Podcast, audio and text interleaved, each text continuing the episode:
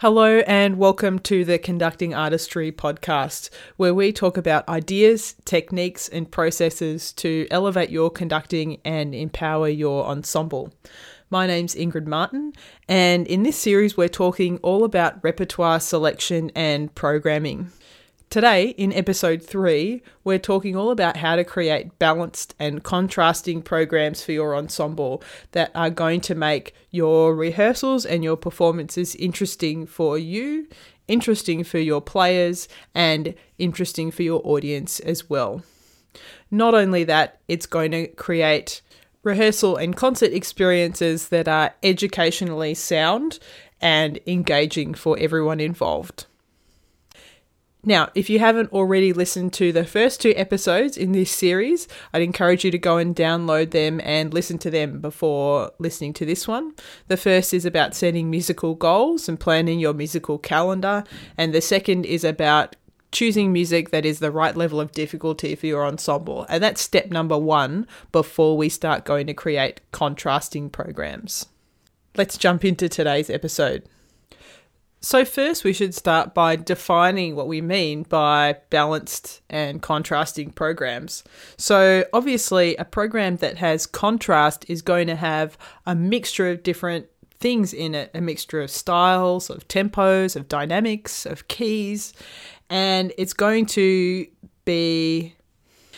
It's going to allow students to experience a broad range of different styles, techniques, compositional ideas, different compositional voices, and give them a really well rounded experience and exposure in terms of the music.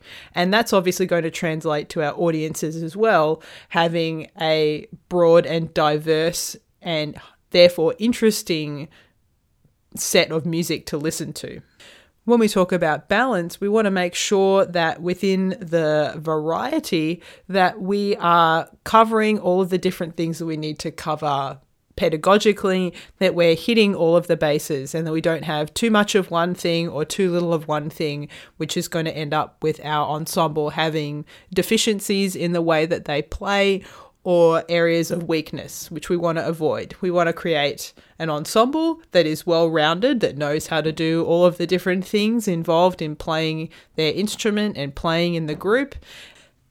And we also want to make sure that they're well rounded in terms of their musical knowledge, their musical understanding. Now, before we jump into talking about the things we have to consider to create balanced and contrasting programs, I think it's really important that we come back to why we're doing this. Our job as musicians and as conductors is to transform other people through music. We have the great possibility and responsibility of being catalysts for change in the lives of our audience, our players, and ourselves. To do this, we need to engage our players and our audiences in the first place. And the only way that we're going to do this is with repertoire and choosing music that is balanced and contrasting. If we play music that is boring or that turns people off or that has nothing to say, nothing that people can connect with emotionally, then we really haven't done our job and our duty as musicians. So, as you're listening through the podcast today, keep in the back of your mind this role, this job, this duty that we have to move people through music. That's why we're doing this, and that's why we need to take on the responsibility of picking programs that are balanced and contrasting. So, how do we create balance and contrast in our concert programs? Well, in episode one, we talked about setting short, medium, and long term goals for your ensemble. And when we're talking about balance and contrast, we want to make sure that that applies over all those different time periods as well, that we're getting variety on a short term scale, like in one concert or in one rehearsal, that we're getting variety and contrast over a semester, that we're getting it over a whole year, and even over the entire time that one student might be in your program. So, if you're in a high school program, you know, what is the balance and variety and contrast of music that that student is going to play from ninth grade through to 12th grade? Or if you take a community band, you know, how often are you going to repeat things or not repeat things, depending on what is the kind of average tenure of a player in your ensemble? Because it's all very well and good for us to plan music and say, oh, I've got great balance and contrast in my program this year. But then you realize that over the four years that you have someone in your ensemble, they're playing pieces by Frank Ticheli every year, or they're playing a whole lot of music by Gustav Holst over and over again. And we have to try and find a balance between exposing students to this great repertoire and these great composers, but also making sure that they get a breadth of exposure over that longer time period we can even take that right down to a very short term scale of is there balance in my rehearsal or did I just play all loud and fast pieces today? So you can see that this idea of balance is very central and a really important principle that we can apply to everything that we do, right from macro long term time period to micro short term period. And we're going to talk about this in future podcasts about rehearsal technique as well. So, when we create a balanced concert, we want to think of it like a well balanced meal. We want it to be satisfying, nourishing, pleasurable, and maybe a little bit challenging too.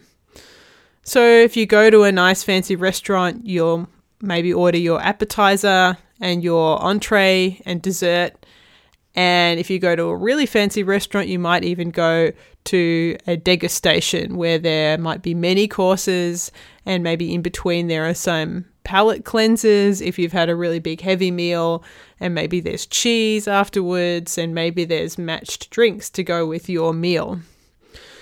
If you choose all heavy things when you go out for your special fancy dinner, then you're going to feel weighed down and you might not actually have any room for the dessert, heaven forbid. But if you choose all really light things, then you might leave unsatisfied and feel like you didn't really get your money's worth.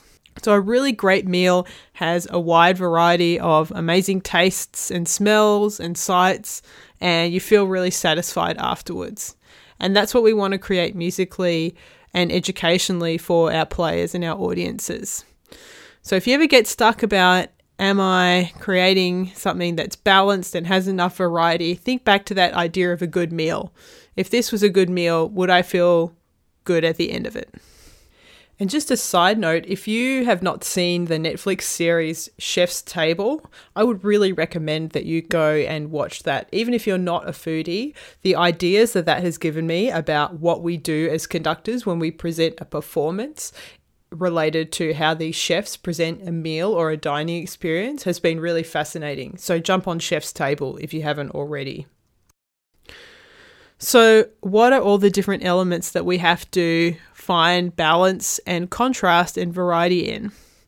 Well, we have a downloadable checklist on the website, so make sure that you visit the show notes so that you can check your repertoire choices against the list.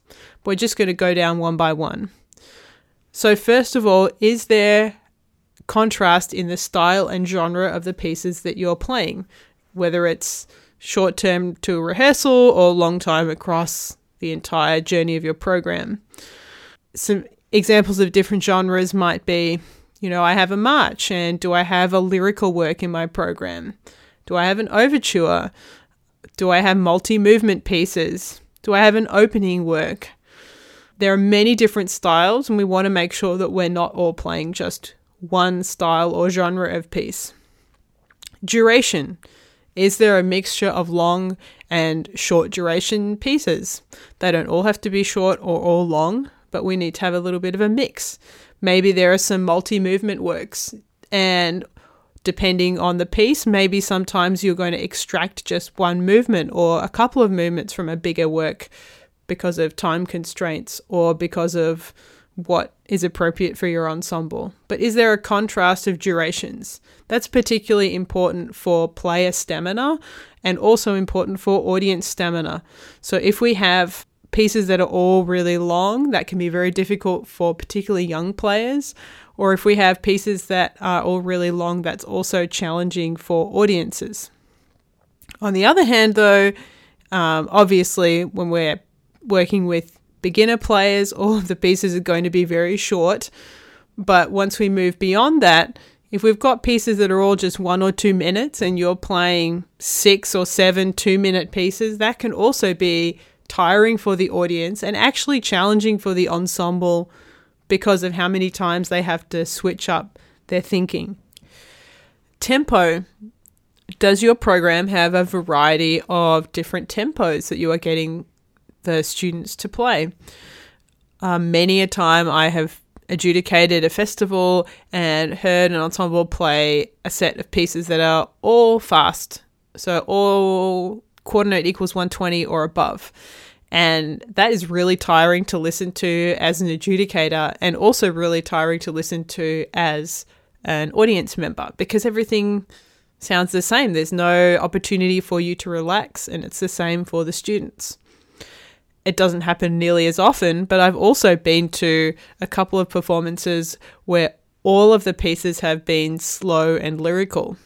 Now, even if you're the most uh, in love person with Eric Whitacre or you know Morten Lauridsen, and as much as you might want to just conduct all of that music and think it's the best music in the world, if you play a whole concert of that music, that's like having that really rich meal. It's going to actually weigh the audience down. And ultimately, you're going to lose the beauty of those pieces when they're all played back to back, one after the other. Key Does your program have a variety of keys in it? Now, obviously, for younger players who are still working through the ranges of their instruments and what they can do, we're going to be a little limited in what we can do key wise. But at the same time, if your ensemble can play B flat major or F major, then they can play G minor and D minor. It's really unsatisfying to sit through a performance that is just all of major keys. There's something that is lacking depth about that. As well as just wondering if you have major and minor keys covered in your program, you should also seek out works that are in different modes. So, again, you have the opportunity to teach your ensemble about what modes are and how they can learn how to play the different modes and expand their palette of what they are technically capable on their instrument. Historical periods. Do you have music that reflects a wide range of historical periods in music? Now, there are all sorts of varying uh, opinions about whether we should play transcriptions or not, and whether we should play simplified versions of older or bigger pieces. And there are certainly good versions of that music and not so great versions of that music out there in terms of arrangements. But I think it's really important that we expose students to music from a wide variety of time periods.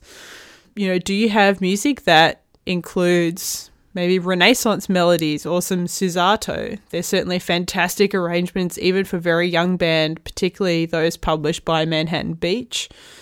Do you have romantic music in there, or is it all music that has been written in the last five years? Making sure that you have that variety of historical periods because that's going to dictate you teaching the students through the music about music history and the origins of what we do and where our music has come from. So, next up, we have form. Does your music have different formal structures in it? Now, again, just like sitting as an adjudicator or an audience member and tearing my hair out listening to people play music that is just all fast, it is so frustrating to hear a group get up on stage and play three pieces that have this formulaic structure of introduction, A, B, A coda. There is so much trash band music out there that is just kind of cut and paste the same structure. And that's fine. There's nothing wrong with that structure. But if that's all that you expose your students to, they're not going to know how to understand or interpret a theme and variations, or how a sonata form works, or how a musical idea is developed by a composer. So we've talked about form, let's move on to volume. We need to make sure that our programs have a wide variety of volumes and dynamics that we play at. again, it's really common to hear ensembles play music that is just all loud. Or when it comes to string ensembles, play music that is just all kind of medium. And um, there are particularly a lot of young band works being written at the moment that really put an emphasis on that forte to fortissimo uh, end of the dynamic spectrum. And that's really tiring for the students to play, and again, tiring for audiences. It gets very tired very quickly. So, you want to make sure that across your concert program and across your semester and across your year, that you're playing music that is going to teach your ensemble how to play quietly as well as play strongly. The all loud problem is much more prevalent than the all quiet. I am yet to hear an ensemble that has played a program of just quiet music.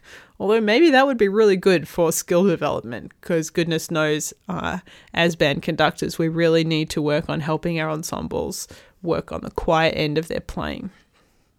The other thing that I think it's really important to mention here is the hearing health of our ensembles and the hearing health of ourselves as conductors. It's really easy for us to be overexposed to sound in the course of our day, and the same for our students. So, looking at the contrasting dynamics that are in our programs is really important from an occupational health and safety point of view. It's part of our duty of care as teachers to make sure that our students are being exposed only to healthy levels of noise. So, particularly when you're looking at a micro level on what pieces you are playing in terms of variety and contrast in your rehearsal, it's really important to make sure that your students are getting to play some quiet music, if only so that it's a rest for their ears. And that we are giving their ears the chance to recover. And the more frequent that your rehearsals are, the more that you need to take this into consideration. On a side note, if you are worried about the hearing health of your students, there are plenty of resources available online to find out more. You can head on to the show notes that will give you a starting point for some resources on hearing health. And we'll cover this topic in more depth on the Conducting Artistry blog. Does your program have technical variety? Now, that's probably going to be covered by lots of the other musical elements that we've talked about, but making sure that you're getting your students to play a variety of rhythms, of uh, time signatures, of uh, we've talked about key signatures, um, patterns. You know, they are they learning how to play chromatically? Are they learning how to play different chords in terms of uh, harmonic structures? Is there a variety of technical skills that the program is asking them to play, or is it just all 251 major chords over and over again? Or are the tuba players just always playing 5 1 bass notes? Because that's, um, again, going to lead to any and all of those eight problems that we talked about due to repertoire choice. Does the music have a variety of emotional content? Now, if we go back to our why at the beginning of today's episode of why we do all of this and why this is important, it's because we're trying to move people. We're trying to give people an emotional experience through music. And so we need to give our ensembles the opportunity to play music that expresses a really wide palette of emotions you know, do you have music that is dark and brooding music that is tempered by music that is uplifting? You know, pensive music, melancholy music. You know, music can be wistful, it can be assertive, it can be aggressive. All of those things are great. We just want to make sure that we have a variety of things. I have been to concerts where the music is all so dark and serious that you leave feeling kind of depressed. And maybe that's an artistic choice. That's certainly something that you could do on purpose, but it's certainly not something that you would want to do accidentally. So, thinking about what is the emotional content of the program, we're going to talk about that more in our next episode when we talk about creating a journey. in a concert. One tool that you can use as a resource to check if your concert does have a wide variety of emotions that it's expressing is to use something called the feeling wheel or the mood wheel. There's a link to a copy of the feeling wheel on the show notes for today's episode. And it basically shows you an entire spectrum of different emotions. And they're divided up into different sections across the wheel with related emotions obviously being together. And this can be a really great tool for just mapping out and having a look what quadrants or what areas of the wheel are my pieces falling in to see uh, am I getting that balance and that contrast of emotional content across the program. And finally, related to this idea of emotional content is the narrative content or the story and the drama behind the music. So, this is obviously more the case if you're playing program music versus absolute music. But you know, if the music has a story, let's make sure that we're telling a variety of different stories. And let's not just play, for example, a whole program of tributes to people that have passed away. There's a lot of music that is really great that has been written for that purpose, but you know, a concert that was all of that music would be really depressing. So maybe if you want to play those pieces, you're going to space those out over a longer period of time. Okay, so we've talked about how we have to balance style, duration, tempo, key, historical period, form, volume, technique, emotional content, and narrative content in order to create a program that has variety, is interesting, is balanced, and is going to leave everyone feeling satisfied when they walk out of the concert or out of your rehearsal. The final thing to consider when putting together a program that is balanced and contrasting is to go back to the 80 20 rule that we talked about last episode.